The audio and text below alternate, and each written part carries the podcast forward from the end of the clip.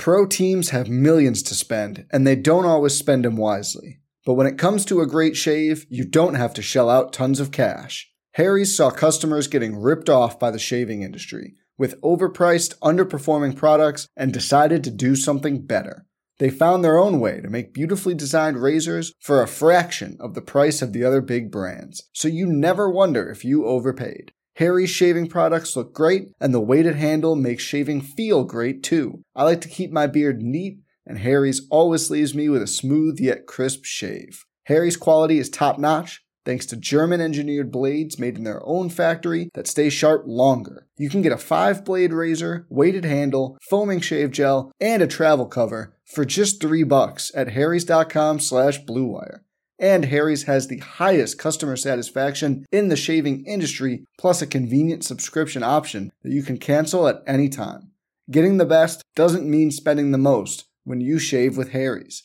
Get started with a $13 trial set for just $3 at harrys.com slash bluewire. That's harrys.com slash bluewire for a $3 trial set. Today on Not Sam Wrestling, Jey Uso has made his side known. The first Hall of Fame induction has been announced. We're talking to the stars of the new Monster Factory show coming to Apple TV and a whole lot more. This is Not Sam Wrestling.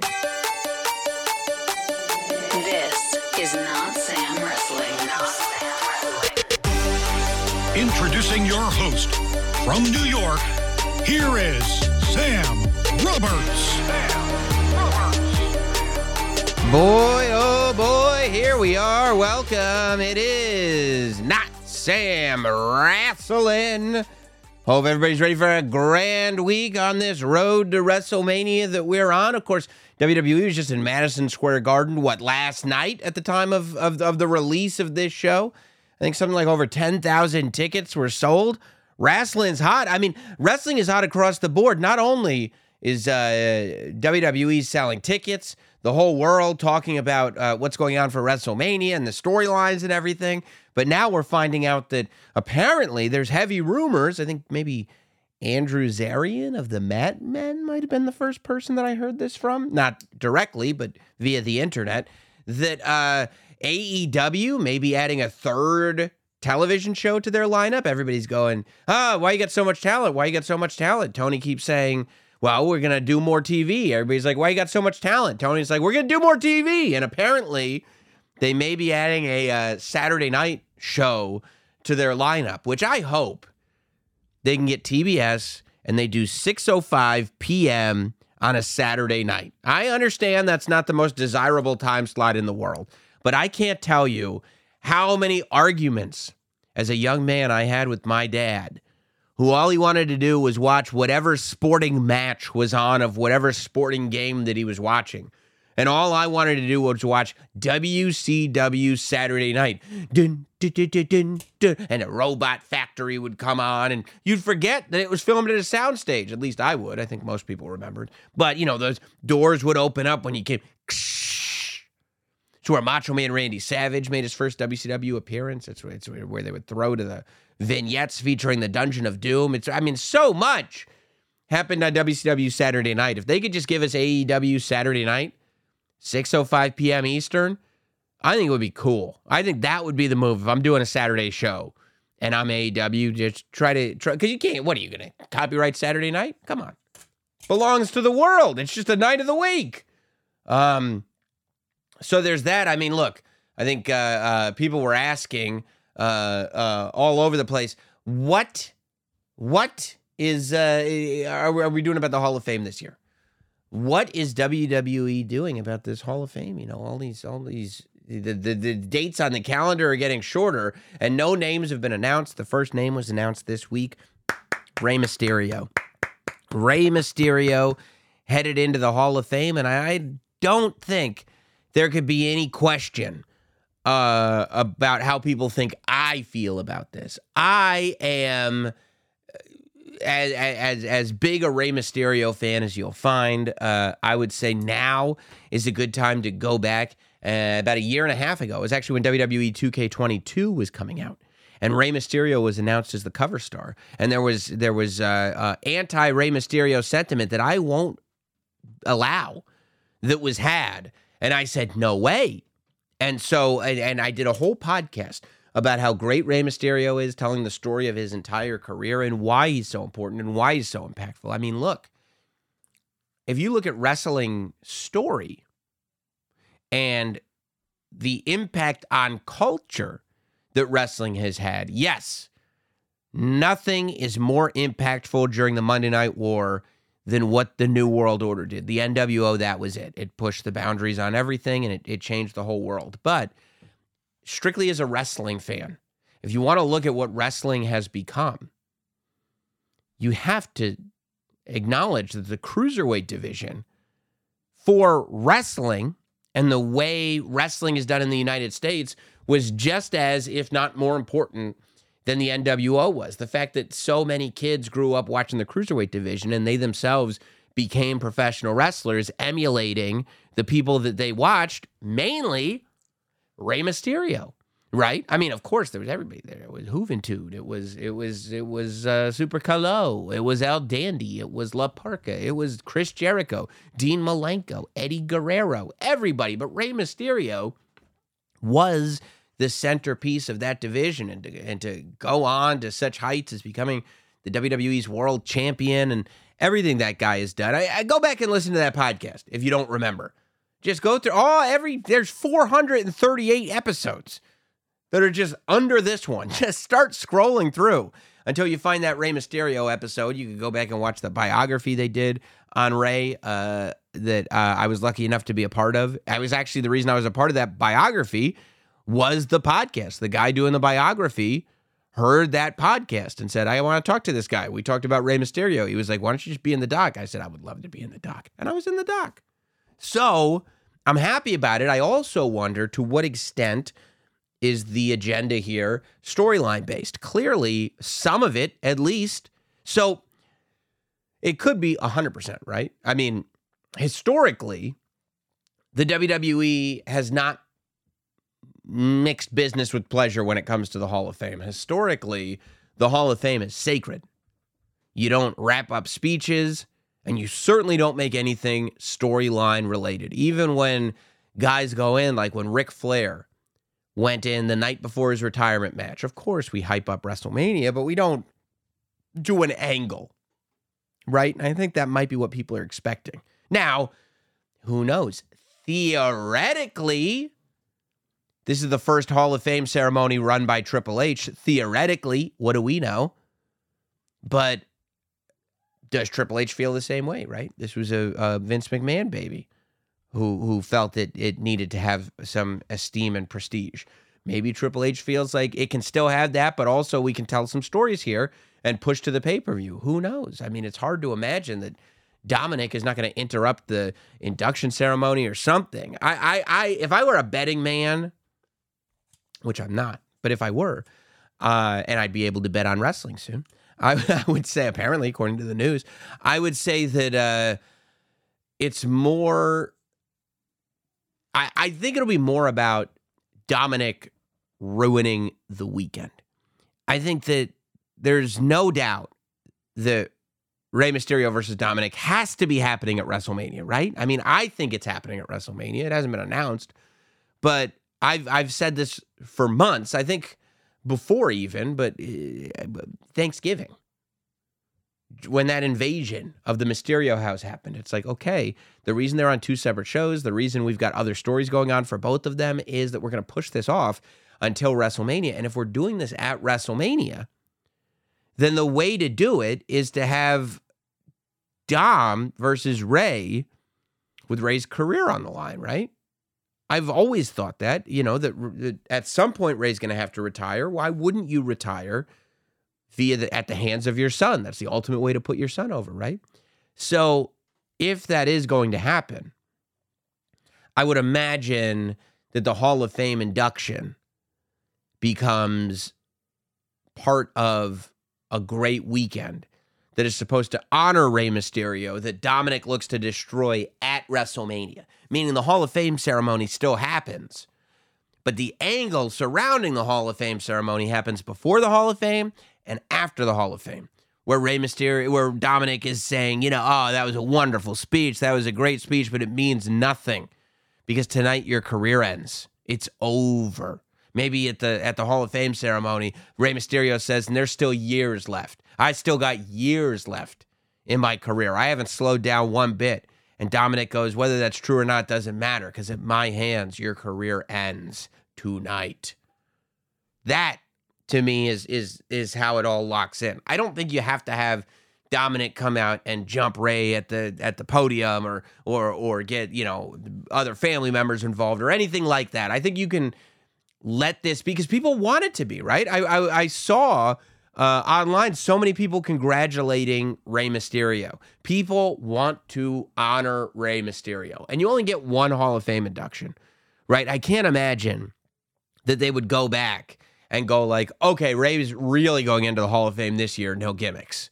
That wouldn't that would really make it impossible to ever do anything like this again and probably hurt the Hall of Fame a little bit.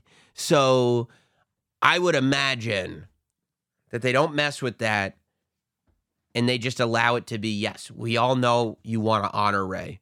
Rey wants to be honored. We want him honored. So let's honor Rey. And it really, I mean, what better way to build up Rey Mysterio before this match with Dominic, right? Putting Rey in the Hall of Fame gives you a reason to remind everybody of this guy's career. There there is no for for when people go into the Hall of Fame, just go down the line. That is the height of fans' goodwill towards them. Not that it, you know, dips tremendously or fans stop caring, but like that is the moment where we all get together to celebrate this legacy. Whether it was, you know, Jeff Jarrett going into the Hall of Fame and all of us singing, you know, spend my days working hard on the go, or whether it was uh, whoever, even The Undertaker going into the Hall of Fame. It was like that was the time for all of us to get together and just just talk about not that there's ever a day we don't talk about how great the Undertaker is, but that's it. The Hall of Fame time is he's the top, and that's why Ric Flair going in was so perfect the night at, before Shawn retired him, because it just reminds us what a huge deal this is. And you're never going to get Shawn and Ric again, but you want Dominic and Rey, if it's going to be that retirement match, which it should be to be the biggest deal humanly possible. And in order for that to happen, you make Rey Mysterio's career the biggest deal humanly possible. And in order for that to happen, what do you do? You put him in the Hall of Fame and you remind everybody of what this amazing story is. I think it would be a good time to do it. Now, in terms of who puts him into the Hall of Fame, I don't know, right? Under different circumstances, Dominic would probably be putting him into the Hall of Fame if they were still tagging and stuff like that, that would be the thing to do. But they're not. It wouldn't make any sense based on the stories that we've told. So we can't be Dominic putting him into the Hall of Fame, even though you probably love that. Uh, maybe Batista. Although there's rumors about Batista going into the Hall of Fame this year, we also don't know is Rey going to be the headline going into the Hall of Fame, or is he going to be one of the people going into the Hall of Fame? I would say if Batista is not going into the Hall of Fame, it would be great if Batista put Rey in. Because I can't think of that many better people than Batista to put Rey in unless Batista's going in himself. Um I mean, who knows? You could probably even get like John Cena or somebody like that to put Rey Mysterio in the Hall of Fame. I think Rey is one of the most beloved people in the industry, so it wouldn't be tough to get that. There's rumors that Mick Foley might be putting somebody into the Hall of Fame, but I don't think that would be Rey Mysterio. I wouldn't understand that. I don't know who it is. I wonder who's going to go in this year. I would think, what have we got? Three weeks before WrestleMania? Maybe less than three. No, three. It was three weeks yesterday. Wow. Two weeks and change because two weeks from Wednesday, is Not Sam Mania at the Comedy Store in Los Angeles. You can get your tickets at notsamlive.com. We're doing a giant live podcast uh, at the Comedy Store in Los Angeles. NotSamLive.com for tickets on that Wednesday, which is only two weeks from Wednesday. That's crazy. So, yeah, it's going to be a biggie, dude. I would imagine then that you've got to have Hall of Fame announcements happening on Raw and SmackDown for the next couple of weeks. So we're going to find out tonight, dude, who the next person is to go in. Uh, and I don't know who it'll be. Uh, what I do know is that the rumors were going wild that not only was Vince McMahon apparently at Monday Night Raw on Monday, last Monday, they said it was just to say hello to John Cena and some other people just to visit. Who knows? Bigger news than anything is he had a mustache. Vince McMahon has a power mustache. Showed up looking like Clark Gable. I want to know what mustached Vince McMahon brings to the table. This is a whole new Vince. Who knew there was another chapter in this guy's book? But there absolutely is. What does mustached Vince McMahon have in store for us? I can't wait to find out. I really, really can't. Um, I think in terms of story, right? We're talking about trying to make the Rey Mysterio Dominic story as big as possible. I was thrilled with how well the Jey Uso turn and reveal went on Monday Night Raw. Having Jey Uso come out and hug Sami Zayn. And it's like, you know, people talk about the barbershop window and the rockers. The reason that that worked so well is that people didn't see it coming. People didn't think that Shawn was going to super kick Marty Jannetty, pick him up, and throw him through a window. They didn't see it coming. And that is very difficult to do in 2023. We've all seen as many angles as we've all seen. It's eh, next to impossible to make us, to mi- misdirection is a lost art in the world of professional wrestling because we've all seen so many different scenarios. It was so encouraging to see how many people, even though, I mean, people have forecasted this for months.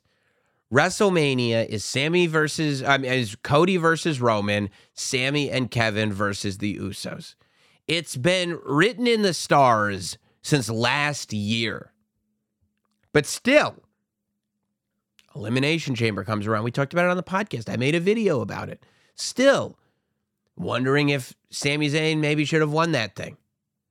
People still were like, well, just because that was the plan doesn't mean it is the plan. Now it is the plan, right? And you're and you're watching this slow pay play. First of all, with Jey Uso, it's like on a character level, what took you so long? Get over it. This guy has been pouting for six weeks since Royal Rumble this guy's been pouting and he doesn't pick a side until now. We're in March and he finally picks a side. Pick a side, Jey. It's not about you. But maybe it is about him. Jey Uso is as fine a performer as you're going to find in the industry that we call sports entertainment. Well, we call it professional wrestling, others call it sports entertainment. He's as good as you're going to get, man just the things that he does with his body, with his face, the fact that he takes you on that journey. It's not just one person, man. The Roman Jey story worked. The Sami Jey story works. The Jimmy Jey story works. Jey is. Uh, this is why the Bloodline story has been so good. Every part of the story is an integral part of the story. Right? Cody and Roman are working so well together because it's Cody and it's Roman. Sami works so well with both of them because it's Sami. Jimmy and Jey are both such talents, and Jey is specifically is such. I mean, such an incredible dramatic performer. We believed him when he hugged Sami Zayn. We believed, even though we know wrestling, even though we saw this match coming. Even though we know the only reason in professional wrestling people make friends is so that they can become enemies, we still there's there's something as grown adults who can make tell ourselves that we're simply watching as observers. We know what this is. We're just watching because it's fun. This one's got us believing. We believed. And we were happy, right? As grown human beings, adults, if you will, we were happy when we saw Jey Uso and Sami Zayn embrace. It's the friendship that we want to see. And then Jey Uso, villain that he is, robbed us of that friendship by turning on Sami and siding with Jimmy. Now, where does this leave the bloodline? I don't know. I still think Jey has some problems with the bloodline. You know, I don't think they were on the same page on SmackDown. But I think that that's all after WrestleMania stuff. I think that there's a, a good chance that at WrestleMania, we see the bloodline lose all of the titles. That the Usos lose the tag championship, Roman loses the Universal and WWE championship, and that's when we see 2.0, 3.0, wherever we are with the bloodline. That's when we see what happens next. And what happens next could very well be Solo and the Usos as villains and Roman going away for a while. Because people are reporting now, right? I saw some uh, some reports. Oh, WWE wants to eventually get to Solo Sikoa versus Roman Reigns. Cool. Listen to my podcast for the last three months. We've been talking about it here the whole time. Okay. I know that you like it when they put a thing up top that says it's news as opposed to a guy just saying it. But sometimes if it's, it's just a guy just saying it, we've been talking about it. Of course, that's the way to go. Will it be where they go? I hope so. I'd love to see it. Pro teams have millions to spend, and they don't always spend them wisely. But when it comes to a great shave, you don't have to shell out tons of cash. Harry's saw customers getting ripped off by the shaving industry with overpriced, underperforming products and decided to do something better. They found their own way to make beautifully designed razors for a fraction of the price of the other big brands, so you never wonder if you overpaid. Harry's shaving products look great, and the weighted handle makes shaving feel great too. I like to keep my beard neat, and Harry's always leaves me with a smooth yet crisp shave. Harry's quality is top notch, thanks to German engineered blades made in their own factory that stay sharp longer. You can get a five blade razor, weighted handle, foaming shave gel, and a travel cover for just three bucks at harrys.com slash bluewire. And Harry's has the highest customer satisfaction in the shaving industry, plus a convenient subscription option that you can cancel at any time. Getting the best doesn't mean spending the most when you shave with Harry's. Get started with a $13 trial set for just $3 at harrys.com slash bluewire. That's harrys.com slash bluewire for a $3 trial set. Uh, we saw some pictures, and by the way, I've been on my investigative. Uh, I, I put my my my journalist hat on, and you know I don't put that on very often. I take that hat very seriously. I'm no J Brone when it comes to journalism. If I say I'm gonna be a journalism, I'm gonna be a journalism, and I am going to do it by the letter of the law. Okay, it's gonna be done with integrity, and I put my journalism hat on to figure out if what MJF was saying was true. MJF took to Twitter. MJF has a bar mitzvah coming up on Dynamite this week. Uh, and who knows what that celebration is going to look like. But in preparation, images from his actual bar mitzvah as a 13 year old MJF were put up. And it is wild. First of all, some uh, scantily clad women. So, it, it- and then AEW took the graphic and turned it into the show graphic, which is just inc- incredible. When you talk about dreams coming true, imagine getting to tell yourself as a kid that one day, not only would you be a star of a televised wrestling promotion, but they would actually use that photo of you from your bar mitzvah. Like, imagine if you get to go and tell your 13 year old self, yeah, all your dreams are going to come true. And these pictures that you're taking today, they're literally the pictures that they're going to use to promote your next bar mitzvah that you'll get in another 13 years.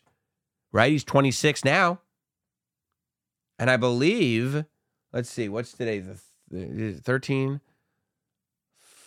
14, 15. That might be his actual birthday. This might be his actual 26th birthday on the 15th. I'm not 100% sure. But uh uh wow, that would be amazing if it was that this is actually 13 years removed from the bar mitzvah which happens at 13. Um but the pictures that came out have young uh MJF becoming a man and he really did become a man. His parents hooked it up. They had some uh lovely ladies. I mean, exotic dancing type of ladies, scantily clad women. They're to dance with the boys who were becoming men.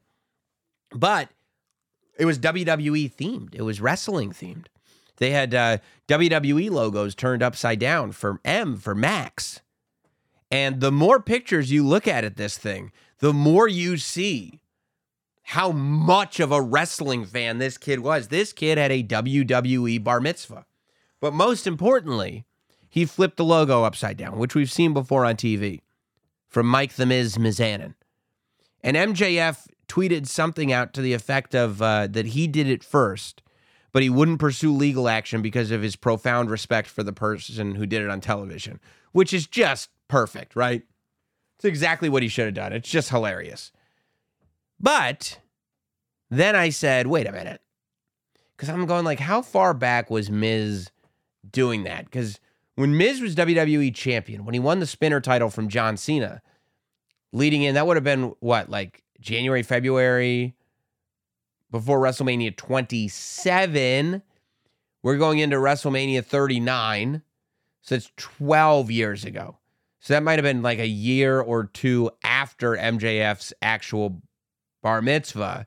Because I was trying to think if that was actually the first time the logo had been flipped. Like when did The Miz start flipping the logo? Some of the uh, folks on Patreon, Not Sam Wrestling Patreon, patreon.com slash Not Sam Wrestling, uh, they uh, said that Miz TV started in 2007, which would predate the MJF bar mitzvah. But then I looked up and but didn't become a regular thing until I think 2012 or something much later. But I looked up the first Miz TV to see if he was flipping the logo when he was in the Chick Magnet era, when he was in the I was on a reality show, now I'm the host of SmackDown. Was he flipping the logo then? He was not. If you go back to the original 2007 Miz TV, that logo was right side up. So I haven't specifically found any evidence of the Miz flipping that logo that predates WrestleMania 27 or, you know, the lead up to WrestleMania 27. And MJF's bar mitzvah was before WrestleMania 27. So right now, Max, 100% right. But I'm not done researching, and I will get back to you because if MJF owes The Miz an apology, you will absolutely hear it here first. That's I've got my journalism hat on. I'm gonna make it happen. Um, and speaking of AEW, it's uh, I'm uh, you know I'm stuck in between a rock and a hard place here because I'm I'm I'm really happy for Powerhouse Hobbs. I think Hobbs is one of those guys that you just put the machine behind. Like Hobbs, his look, his style, his ability, and his story just make him a star. And I'm glad he's the TNT champion. I just have no idea on the road there. Why did so many have to just be wrecked, right? Because when Samoa Joe lost the TNT championship to Wardlow, I go, I'm glad Wardlow's the TNT champion because I've been waiting for Wardlow to get his, but why did Darby Allin have to go through being the champion before we got to Wardlow? Like, like I almost feel like Darby Allin had to win the title just to lose it right back to Samoa Joe. It doesn't really do anything for Darby. Why not just let Samoa Joe carry it the whole time? And then Wardlow wins the title for a day. The next day shows up, says he got his car robbed, says the original title was stolen, says he doesn't have any gear, but he's still going to wrestle. Let's do a street fight. Loses the championship, not the next day, the next show, three days later. And I'm like, why? Why have Wardlow win it just to lose it? I'm glad Hobbs is the champion, but I mean, I guess is Hobbs a heel? I don't. Everybody loves Powerhouse Hobbs. If he is, don't make him a heel. Like, I don't know why you wouldn't just have Samoa Joe keep the title and then go forward and have Hobbs win the title at the pay per view. And then eventually, maybe Wardlow can chase Hobbs for it, you know, to get his opportunity back. But I can't, I mean, because it's like when you cut his hair, and uh, Samoa Joe was saying all Samoa Joe was saying, you had no choice. Of course, Wardlow had to beat Samoa Joe. But then if you're going to, if you want Hobbs to be your guy, why did we go through all the rigmarole with Wardlow just to have it ultimately not mean anything? I don't know. Hopefully there'll be some clarification on that on Dynamite this week because I just, uh, well, I didn't get it, but maybe that's me. Maybe that's me. I'll tell you what I uh, what I'm excited about.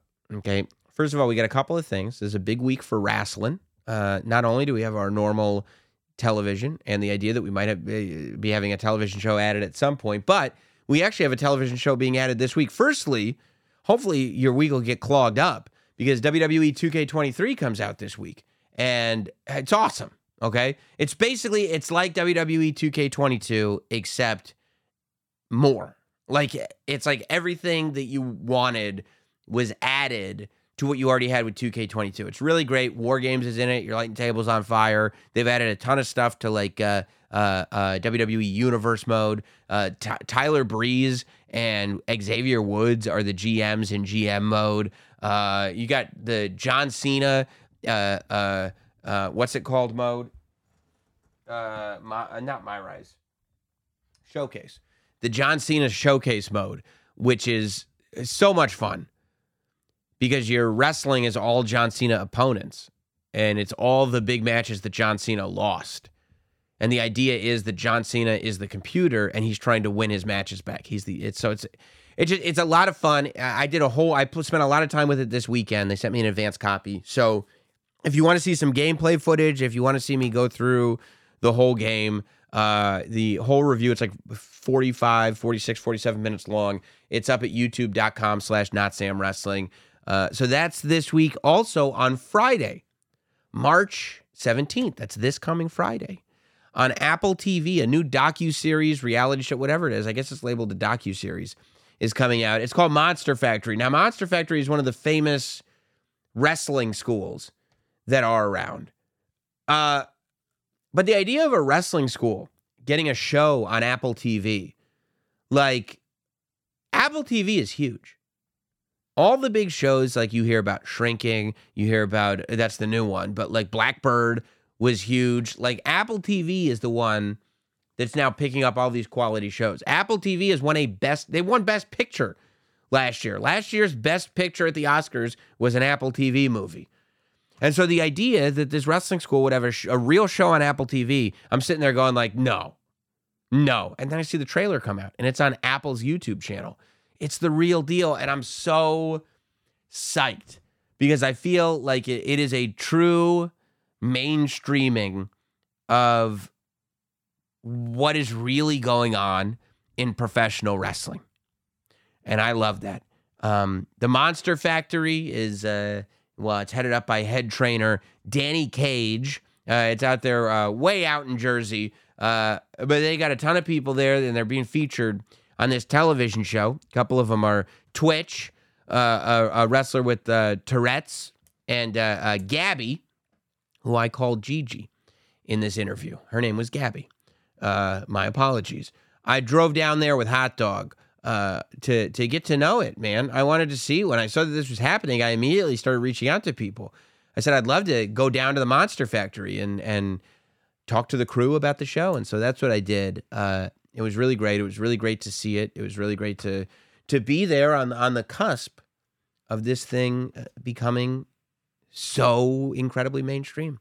I'm super excited about it. And before the show airs, uh, I wanted to help you guys get to know them. This interview will be up on the Not Sam Wrestling YouTube channel, probably on Wednesday, maybe a day or two before, on the Not Sam Wrestling Patreon. But go to youtube.com slash Not Sam Wrestling, subscribe, and in the meantime, listen to my interview with Twitch, Gabby, and Danny Cage from Apple TV's new docuseries, The Monster Factory.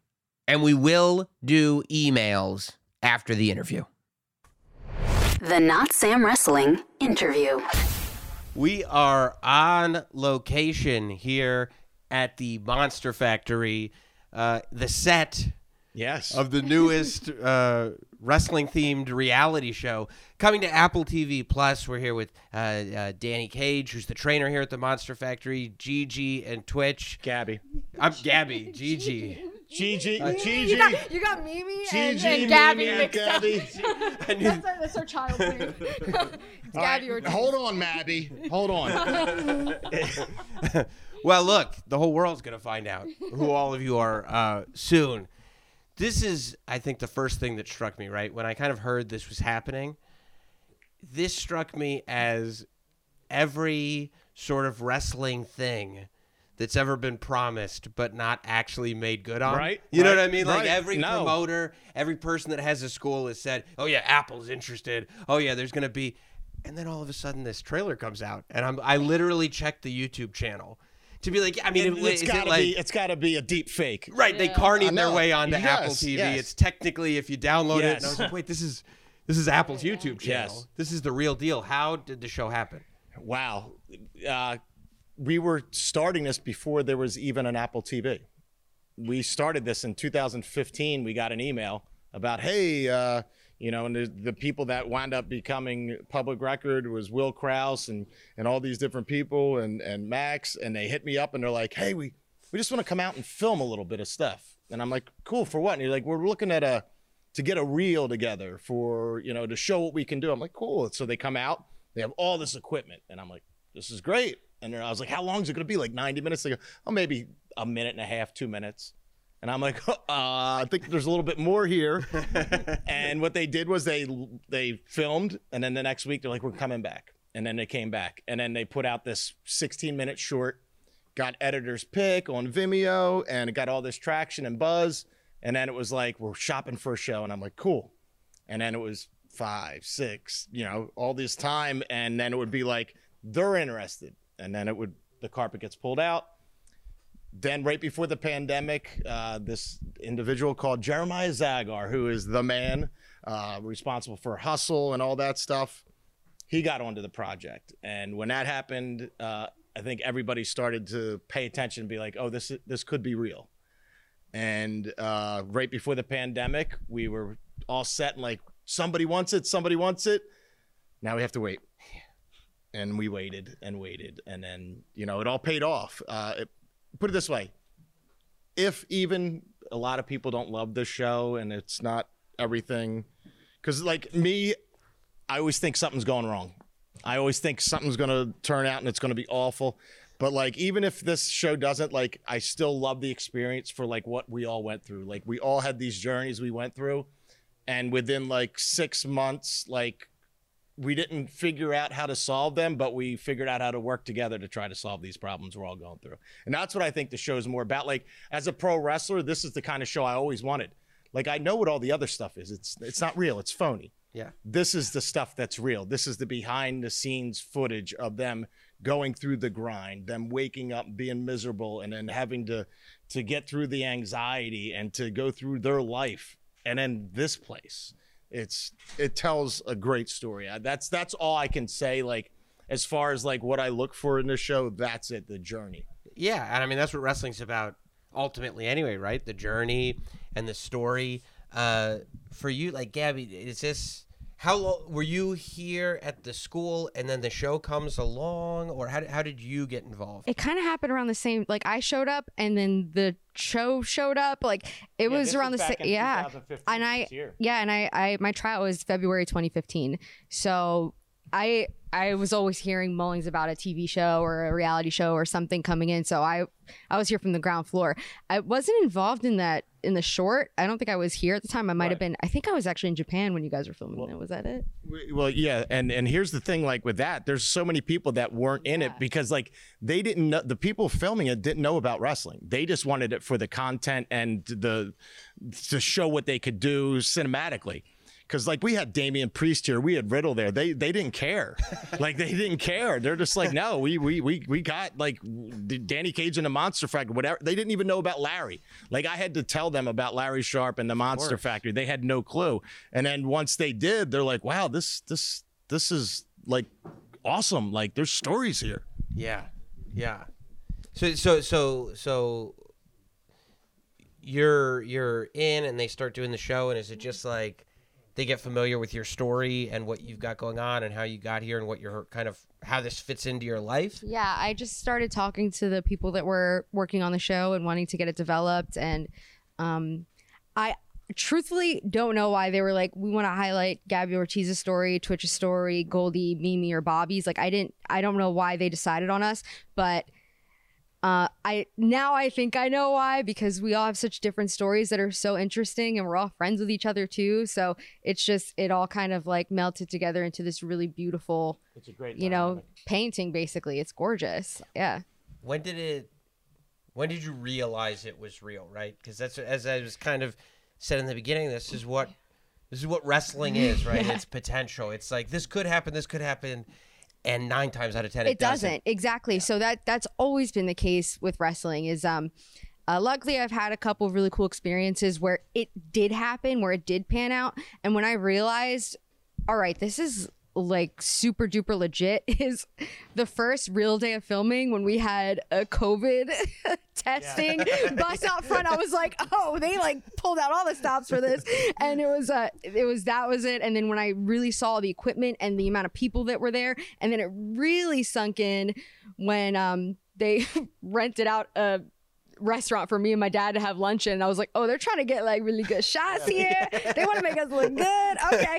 And that was like three months into filming already. And then it dawned on me, I was like, I got to actually like really care about this. yeah, yeah. this isn't like a kid with a camcorder Yeah, selling yeah, DVDs in a show, exactly, right?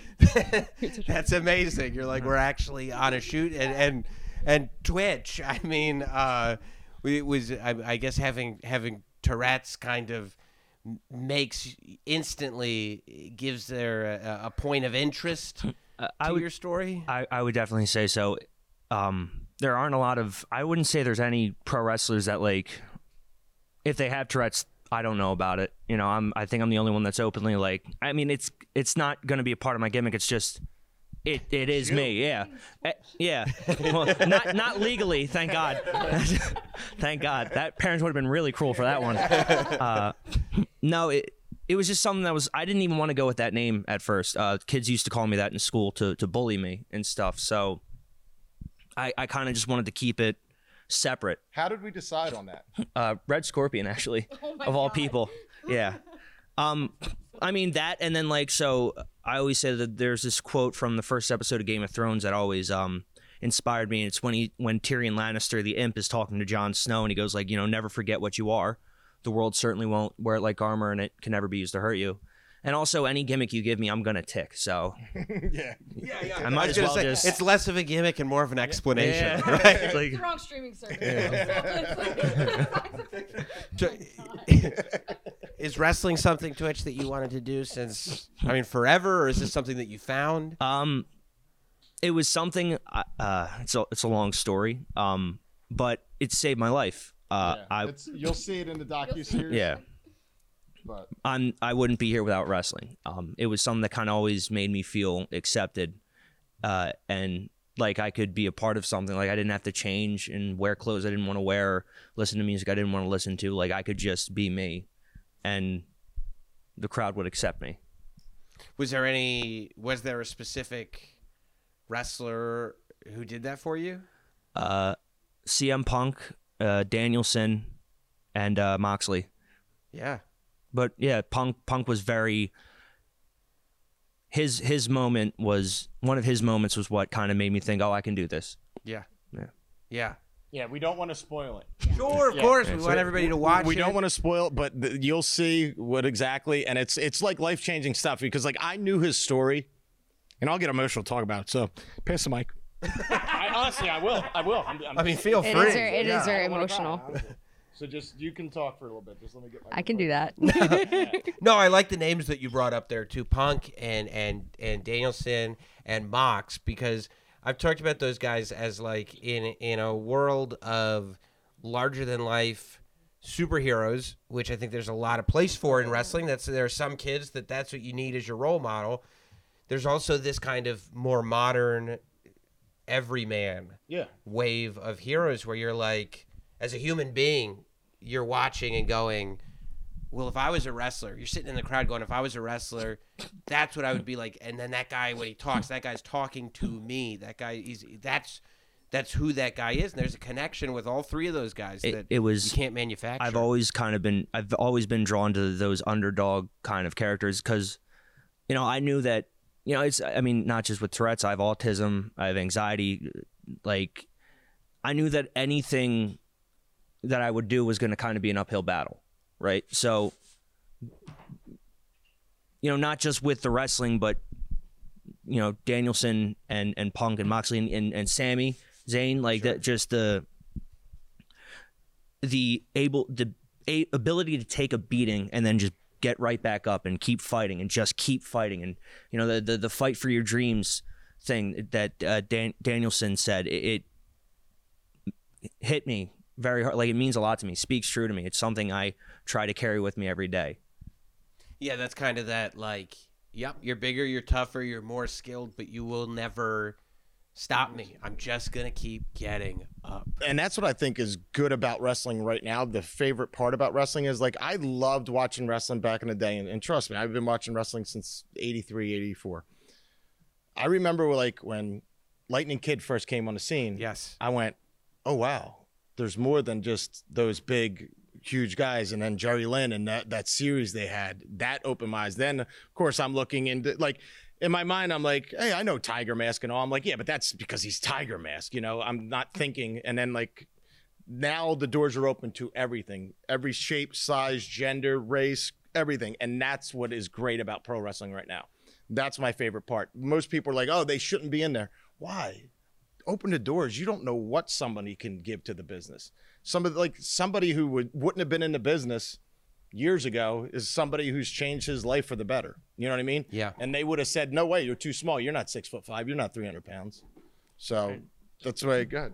and they're just the the thing the biggest thing for me is like while I look up to those guys, you know, I kind of want to be you know, there aren't a lot of wrestlers like me with with the, that are very open about the things that I have. So, you know, I kind of want to do for me what I want to do for someone else what they did for me. Like I want them to look at me and be like, "Well, if he can do it, then why can't I?" Yep. So, How do you, uh, Danny? Like, how do you how do you prepare people here at the Monster Factory for wrestling the way it looks like today? I think that you know, back in the day when you like Beyond the Mat and stuff like Yeah. that, it was like this real. First of all, Beyond the Mat did no favors for wrestling schools. did No, it? no, no, no. It was the worst. I hate it. Like everybody always asks me, like I don't like, I don't like any of that stuff. I don't Right. like any of the negative stuff because there's already enough negative stuff out there. I don't need it, and you're all you're doing is scaring away people, and it's so easy to do it, and it'll generate a buck. But I always tell people, it's too many people live quarterly instead of life. Like instead of going every three months, just live your life. Stop worrying about what's the the next thing. Like everybody's worried about. I always tell everybody here during training, stop worrying about picking up the dollar bills here and there every five feet when there's a million dollars waiting at the corner. Yes. Because by the time you get there, someone else is going to grab that money because you're busy with the scraps Yeah. and that is such low hanging fruit and pro wrestling school now what i think is still so we're backwards pro wrestling schools are backwards we're not but most pro wrestling schools are backwards because they spend 99.9% of the time just doing stuff in this ring and that's not where wrestling is the this right here is maybe 5% of what you do you'd be more time would be spent well learning production, learning camera direction, reading your lines, going over promos, getting you comfortable talking in front of a camera, doing things like that, than taking 50 back bumps. But guess what? You also can't get hurt doing promos, learning video production, doing all these things. So then you learn all that other stuff. But the wrestling fan, the person who wants to be a wrestler, thinks you can only become a wrestler by doing all this stuff in the ring. And I deal with it all the time. Yeah, um, I'm not athletic. I didn't do sports in high school or middle school or anything like that. I was a theater kid at heart. I was a musician. I was not an athlete. Um, and when I watched pro wrestling as an adult, I saw that it was not just moves and matches, it was acting. You have your segments. It was promos. There was music too, because everyone has a custom entrance music. There was fashion with your gear. Um, Who started and the entrance? let- Let's get to this. Who started the entrance music who started that trend, that would be Darth Vader. Oh yeah. what is? Yeah, I don't know. I don't. That was the wrong one. I don't remember his entrance music. Um, I'm a Grogu fan, so. with the cape too and everything. It was. So there. no, all you're right. I was going to say the Freebirds, but you're right. Credit credit to Darth Vader. Um, so when I when I was able to realize that it was a that it was a media conglomerate and not just a sport, that's when I was like, oh, maybe I can do this because I had training in all of those things, and that's why. I've had the success that I've had on the indies and when I went to Japan and why I've been seen by WWE and AEW and Ring of Honor is because I can do everything else. I made my own gear. I could do my own music if I wanted to. I know how to run a lighting board. I know how to do the sound. And it's because of him. And it's because of my training before this. And having all of that in your back pocket will make you successful in this business no matter what. There's always a place for you, even if you, you know, don't have like a six pack and even if you can't do springboards or anything like that, there's a place for everybody in this business. So, how much control did you guys have uh, in terms of what story was being told for Apple? Because, like, for me, one of the reasons that I love like the WWE's deal with A and E, for example, is I love translating wrestling to people who don't watch, and like you said, not the sort of clickbaity, negative, carny, you know, stuff, but like, no, this is why we love it. Well, here's here's how like we came up with the stories. We didn't come up with stories. It, we let everything go, and I told them that I said, if I'm doing this, here's why we're doing it, and this is what I'm doing, and I won't.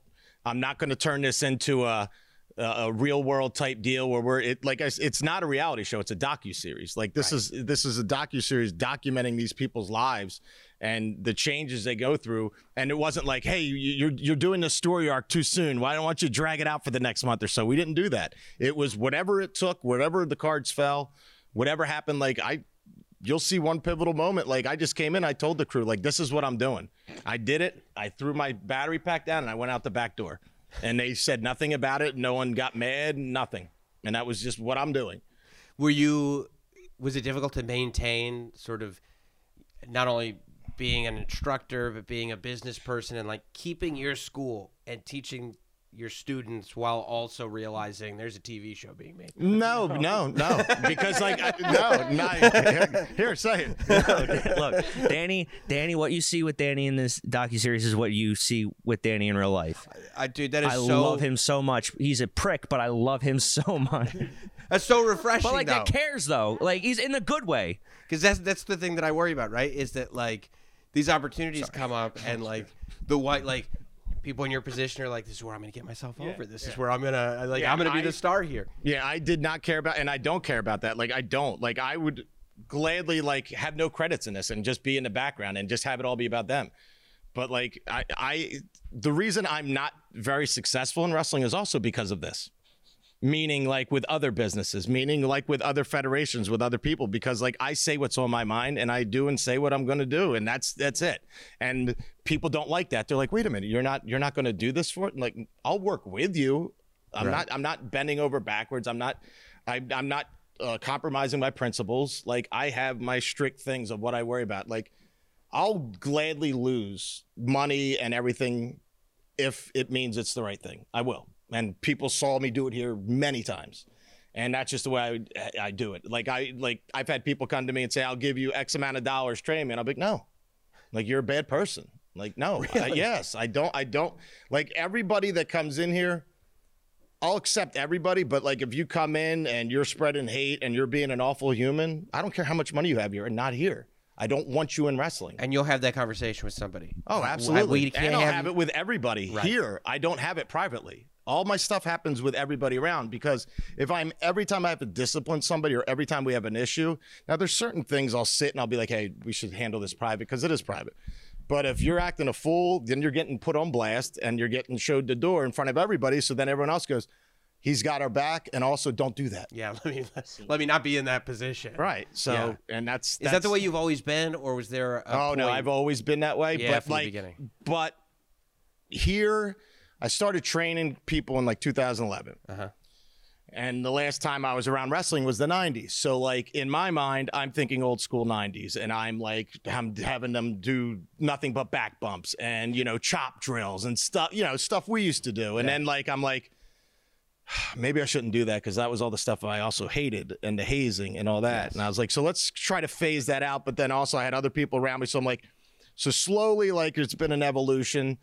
Plus, like, these kids help me, like, become better parents. And my kids help me be a better coach. You know what I mean? Because you get to understand, like, they're not throwing tantrums. It's the only way they know how to communicate. Right. You know, and these kids aren't skipping practice. They just have anxiety and they don't want to tell me what their issues are. I got to open that door for them. Wow. So this is like all the stuff we try to do here, and that's I mean, why and, we're and- different. And the way you describe training is also like when you're a parent, you catch yourself disciplining your kid in a way because it's the way you were disciplined, and then you think You're for like, a second, "Oh my like, God, this I- is what stressed me. yes. This did nothing for me. This wasn't the way to Exactly. Let me change. It drives my wife nuts that I let my kids talk back to me because when I grew up, I was terrified to talk back to my parents, but that also meant I was terrified to even open up to them. right. So if my kids have the balls to tell me to shut up and go to hell, I'm sure they're going to be able to have any kind of talk with me. So I don't mind that. I, you know, you know, I don't say like, "Yeah, good job, do that in public more." Yeah. But at the same time, I understand and I, I applaud them. I'm glad they're not afraid of me. So what were you doing? How did you get out of wrestling and then back? Like, what, what, was that gotta- ten year gotta- gap? I, in about year 2000, I started in 98. About 2004, my back was just done. I just, my L5, L4, back was shot. And I got out. And plus, I was working for the phone company. I was making six figures. I was a union worker, full benefits. I was dating my then wife at the time. She started, we started dating when I was wrestling. So she knew the deal and then I'm making great money. And I got out completely, and I started writing and doing political uh, satire stuff for different comedian friends. And it was like 2010. I just bumped by a buddy who had a wrestling school, and then Larry was coming by. yeah. And Larry came by, and he goes, "Well, why don't you make this the Monster Factory?" And then me and Larry got to talking, and he's was like, "Hey, if you're if you want to do this, you know, I want to pass the torch to you." And in 2011, I bought the school. I had no student. I had I had like two paying students, two students that were leftovers from another one, and then uh, no ring, no building. And Just one the of the- name. yes, no ring, no building. and one of those people was Steve Maclin, who's you know he was Yeah. one of my first students to get signed, and he had 18 matches Wow. and get signed. And it's just one of those things where you're like, maybe I got lucky, and then like then more and more and more things come. But that's how I got out of wrestling. Is I was just I was beat, and plus I didn't like it. I didn't. I didn't like what I was surrounded with, and then it's kind of like, hey, now I have a chance to do things the way I want to do it. Yeah, you be know? the change, right? Yep. And then I have enough people around me thinking like me, and now we're taking over. Yeah. You know, I'd rather have that. Uh, Gabby, w- w- were, were there people for you that you would watch and go like, "This is what's attracting me to the wrestling Yeah. business. This is what's making me want to be a wrestler." Um, the first one that comes to mind is AJ Lee because she was the first like five foot, hundred ten pound soaking wet Puerto Rican punk girl, and that was literally me when I was watching her. I was this five foot, hundred pound soaking wet punk girl that like you know didn't. I was crazy too. Like I am crazy. Clinically, there's like documentation way. in a good way sometimes.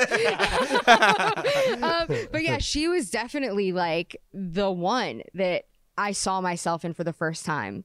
Cause I- I mean, everything about her, I think about her today and it just, she still like warms my heart. Just like thinking of seeing her and seeing how she talked and, and, and her move set and the way that she dressed and all of it. I loved her so freaking much. Her and Lita too. Lita, when I was a little bit younger, um, seeing her style too. My brother was a much bigger fan of her than I was for for different reasons. We don't gotta get into that. But uh, AJ was AJ and Paige. Uh, well, Saraya now she's um. They were just like the rock star girls, and that was me. That I was into like punk music and emo music, and they looked like the girls that I would go see at the shows, and I just related to them so much just by their look. And then when they got in the ring and the way they carried themselves and their promos, I was like, I they can do it. I- can do it too. I'm them. They're me. And you know, now I'm like kind of I'm hoping to be in the same leagues as them. That would be amazing. Yeah, it's just so it's so thematic. It's that Yeah. whole like new generation, like new way of thinking. This is relating to an entirely new set of people, which is all what this is all about. Um, Man, I'm so excited for you guys. I- as soon as I saw the trailer, I reached out to Lee and I was like, you know what? Let's let's let's set something up. Let's do something. And you know, I, obviously, I've known about the Monster Factory forever. It's, I'm so glad and so happy because like like I te- I was telling these kids before it started, I'm like, this is going to be something special. Trust me on this. Like I know their vision and I trust it. And if I'm trusting these guys, you should too because I don't trust anybody. Um, and, and dude, like eh, right. without you know blowing smoke, it's it's a- Apple Oh, yeah, TV. Apple like TV Plus. Apple TV Plus just won the Best Picture award. Apple TV Plus But just did Blackbird. As, Like you, this as, is you, like as you know in as you Ted Lasso. I mean, come on. As you know in pro wrestling, though, uh, the stories will come out. I didn't earn this. It was because of this. It was because of that. It I didn't even want. I mean, uh, Yeah, you I'm sure that every single school anywhere Yeah. within a hundred miles from here is got all kinds of rumors. right oh yeah, about how you, you know, But here's the, here's the thing. Here's the thing that uh, will will tell you about me. As soon as this project started, all I did was reach out to various people saying, "I think it's a good idea if you start coming here more. I think it's a good idea if you start coming here more. I think it's a good idea if you take this booking here because this is going to be happening. I can't tell you what, but you don't know how many people that said, "Yeah, I've heard that before," or "Screw you." And I'm just like, I'm trying. I'm Okay. I'm trying yeah. You know? And the, and the thing is here's here's also if they come back to me and they go oh c- can we do wrestle now? I go yeah. Because like You don't hold a grudge. no and, and as long as they learn their lesson they they saw it. That now they have to just eat crap and come back. Yeah. and we know why. Yeah. i know why. They don't have to like hat in hand go i'm sorry i messed up. I just go just get in here. Don't be an idiot next time. You know? Because if you if you never learn a lesson now you're going to be that bitter guy and he's going to make it miserable for everybody else. Yeah. I'll just welcome him back in i don't care Have you know uh, as we're wrapping up? Has do you know if WWE has or AEW or any of uh, those other organizations have heard about the show or have Well, there's thoughts on there's, the show? there's? AEW people in it. Uh, QT Marshall's in it. Oh, that's great. Cody Vance is in it. Um, they were Cody uh, QT was a student here and a coach here. Cody Vance got his start here. They were in it. Uh, Kevin Kelly was in it. Um, nobody from WWE. Uh, but there's some there's some synergy there because somebody winds up possibly getting a tryout, maybe not, maybe getting a contract, great. maybe not. You Yeah. don't know. Yeah. But but here's the thing, like um, maybe they'll return my emails after this. I mean, that's that's it. I mean, I've, I've given them enough people, but I don't know. Maybe it'll return my email because Yeah. I have a streaming uh, TV show. But we'll see. You know, we'll see. Hopefully, I haven't seen the show yet. I'm going to get some links from Lee, hopefully, but I would imagine that you're putting wrestling in a positive light, Oh, which yeah. is like that's what it's. It's For me, that's what I'm excited about. Yeah, with about. like Yes. dark side of the ring stuff going on. Yeah, I didn't know, need we that. wanted to give the opposite of that. Yes. And that's what we're doing. Yes. Well, I can't wait to see it. I hope uh, that you all are looking forward to it as much as I am, and I appreciate you making some time and Ah, no, thank opening your doors to us here. This is amazing. Thank man. you. Our doors are always open to. Thank you, man. Well, thank you to Twitch. Thank you to Gabby. Thank you to Danny Cage from the Monster Factory for being so gracious with your time and uh, allowing us to get to know you a little bit better before this show starts on on Apple TV. Starts this Friday, and uh, I really can't wait to see it. I'm so happy for everybody over there, and and you know that we all get to experience this thing. All right, let's get to these uh, emails. If you want to. Uh, email me not sam wrestling at gmail.com is the is the email. Not sam wrestling at gmail.com i almost apologized for last week because i felt like i was cranky when i was answering the emails but then i got a whole bunch more emails. So maybe i should just be honest as i'm answering these. Uh, let's go to it. Kyle writes in hey sam decided to give my wrestlemania predictions. Okay after Kevin beats Solo on Raw, I already have a problem with it. Why would you beat Solo Sikoa? Uh, it's never happened before. Solo Sikoa is undefeated. Uh, I don't think that you're just going to beat Solo Sikoa on a lead up to WrestleMania, but okay. After Kevin beats Solo on Raw, we see a backstage segment of Kevin telling Adam Pearce he wants a title opportunity, but at the tag team championship. Fast forward to SmackDown, and Sami says the same thing. Adam forces them to work together, leaving us with this question uh, How is this going to work if they want nothing to do with each other? However, it does work. In the, I mean, I think we can do a little better than can they coexist, Kyle. This, uh, Kyle. There have been there's there's so much depth and so much intricacies that have been added to this story. I don't know if, if it's just, hey, you both asked for a tag team championship match. Well, now you're both going to get one together. Come on, we can do better than that. I mean, everybody, like the come together of, of, of Sami and Kevin. We can do uh, Kyle. You can do better than that, Kyle. Let's go to Jim. Jim asks, What does Austin Theory need? To the desk of the last professional broadcaster, Sam Brand Muffins Roberts. I appreciate you addressing me properly. I've been watching the career of Austin Theory for a long time. We saw him get the Vince rub. I think it backfired on him to a degree. I disagree, but I'm willing to hear you out. He's recovered. Any heat he lost, he's gotten enough back at this point. I would agree. I don't. Yeah, I would. I'm fine with that. He's in a good position. The question is, will Austin Theory be the story of all the potential in the world? Look, attitude, work rate, talking, but just not paying off of that it thing being missing. Is he a victim of being the other guy in a major wrestling promotion, being a classic heel at the same time as MJF? I tend to think he's just not ruthless enough. He can run, he can powder, he can be the opportunist, but I just don't believe he's willing to hurt people. He should not be putting out open challenges. He should be refusing to defend his belt like MJF. It sounds, Jim, like you think that the only way to be a successful heel is to just be MJF, which I don't think people are really comparing Austin Theory to MJF. Um, I think if you look at Austin Theory, that that he doesn't need anything. Everything Austin Theory has been given, he's succeeded at. When you look at at him starting out in NXT, everybody was like, "Oh, we got a muscle boy here, huh?" He started gaining everybody's attention, gaining everybody's attention. He goes to the main roster. His first trip to the main roster is the only thing that didn't quite work, but that's really because it was the beginning of the pandemic. There were no people in the audience, and they didn't do anything with him, right? They had nothing for him. So he goes back to NXT, right? And we already know he can be a muscle boy. We already know he can be the future with this potential. But can he be entertaining? Well, he goes and he starts hanging out with Johnny Gargano and Candice LeRae and Indy Hartwell becomes part of the way. And he becomes this bimbo character that is just pure entertainment and hits it out of the park every time.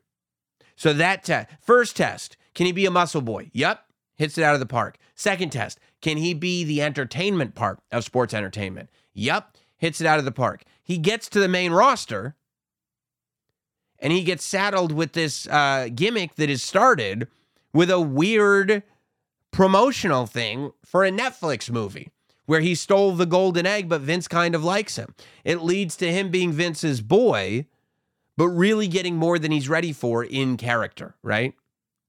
And then, and so that's when he's the kind of uh, uh, uh, dim-witted, uh, cowardly villain who believes his own hype. And that's when he has his match, and it, and it culminates in a giant WrestleMania match with Pat McAfee. Then he becomes Mr. Money in the Bank. He ends up losing the Money in the Bank briefcase, which has literally killed people's careers. Literally. I mean, I could I can make a list of people who unsuccessfully cashed in their Money in the Bank briefcase and they were never the same again. Austin Theory is not on that list because he grows a beard. He tells people to stop calling him kid. He takes pride in the United States Championship. And now he's going to WrestleMania in a match with John Cena. So you mean to tell me that Austin Theory has a promo segment with John Cena that leaves the audience going, man, that was a great promo segment? Is having a match at WrestleMania against John Cena. And it's a John Cena match, which most of the audience was going, yeah, I think the best match for John Cena is with Austin Theory. And you're saying that he's not working? I don't see your point. You know why Austin Theory is not MJF? Because he's Austin Theory. Because I look at MJF and I go, you know, that guy's not Austin Theory. Because he's not. He's MJF. I don't think, I mean, there's there's more than one way to skin a cat. I don't think that that Austin Theory needs to be all things to all people.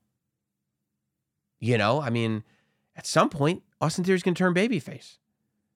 I don't think that that that every heel needs to have this side of them where they're just ruthless and they're gonna, you know, break everybody's bones.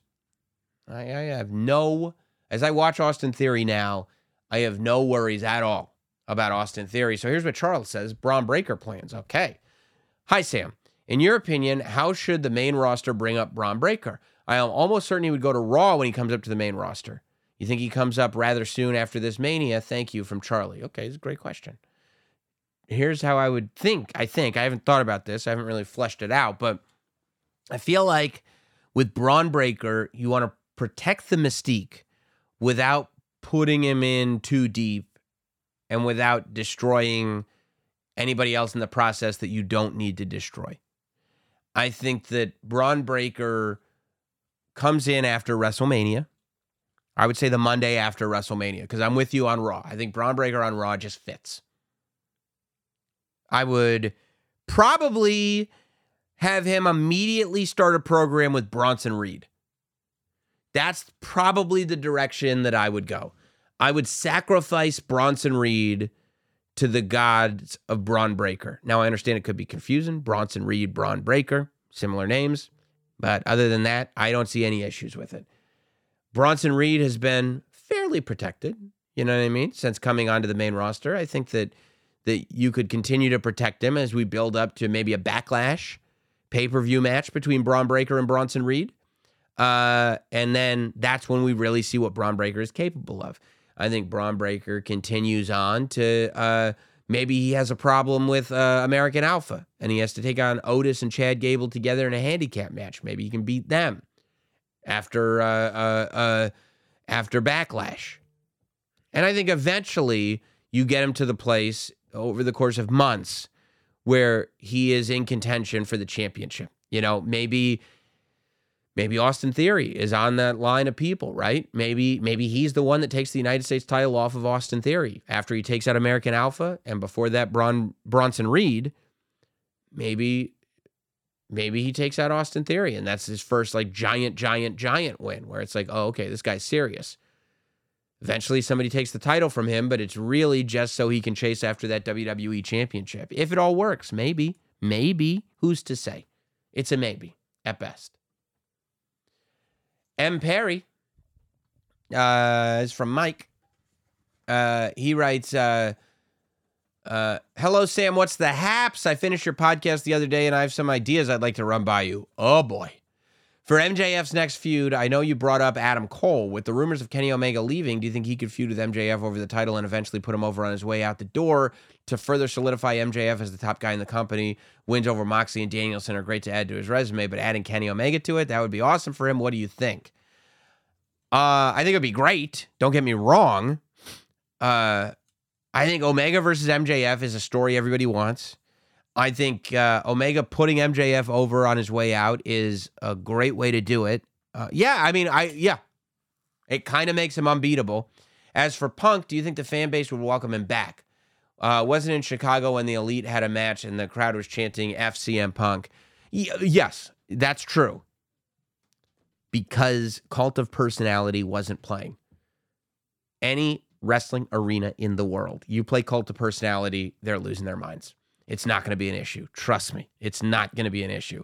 And you know, MJF beating Kenny Omega and then CM Punk coming back. That's got some that's got some juice to it. If if MJF uh is having a rivalry with CM Punk for the title and this is an MJF that's beaten Mox Danielson and Omega, yeah. Yeah. Mike, you and I are good right now. We're on the same. Uh, we're good. We're good. And lastly, I apologize for the long email. It's okay. We're good. Uh, but I was wondering about a future Hall of Fame induction, Owen Hart. Now that Triple H is back at the helm of WWE, he has had a knack for bringing back talent to the company that are uh, not on good terms. For example, Bruno Sammartino, Warrior, to name a few. Uh, I know with Hart it's different circumstances, but could Triple H make it work? I mean, I would love it if he could. I think it'd be tough. WWE, I think it'd be tough. I would love it if he could. I think it'd be. I mean, of course, that's the name that everybody wants. That's the name I want. But and also, who knows what kind of deal that they've got with AEW?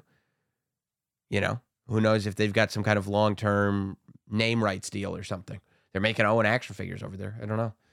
Zach says, uh, uh, big fan of the show. Let's say things go according to the plan and Cody beats Roman at WrestleMania, gets a few months with the title. Then what then becomes of Money in the Bank? Why not run the Sami Zayn babyface with the briefcase the rest of the year? Sami is best as an underdog babyface, so let's give him that run and make it last. No matter what heel you put in front of him, it's a great story to be told. Yeah, I mean, I don't love uh, Sami with the briefcase because I think Sami should be in title contention anyway. I think we I think we get a pay per view with Sami versus Cody regardless. Um, honestly, who should win Money in the Bank? Logan Paul. I think Logan Paul should be Mr. Money in the Bank this year. Couple of reasons. Number one, every Impaulsive podcast, you got that Money in the Bank briefcase in the background. Every time he goes on a red carpet or a press event for something else, he's carrying that Money in the Bank briefcase. He fills it up with prime energy. We're all making money.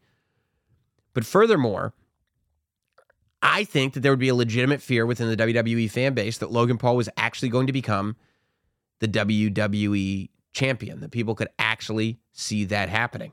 And maybe it does happen. And maybe that is how you get there. I think that the reason you have that briefcase is so people like Logan Paul can hold it.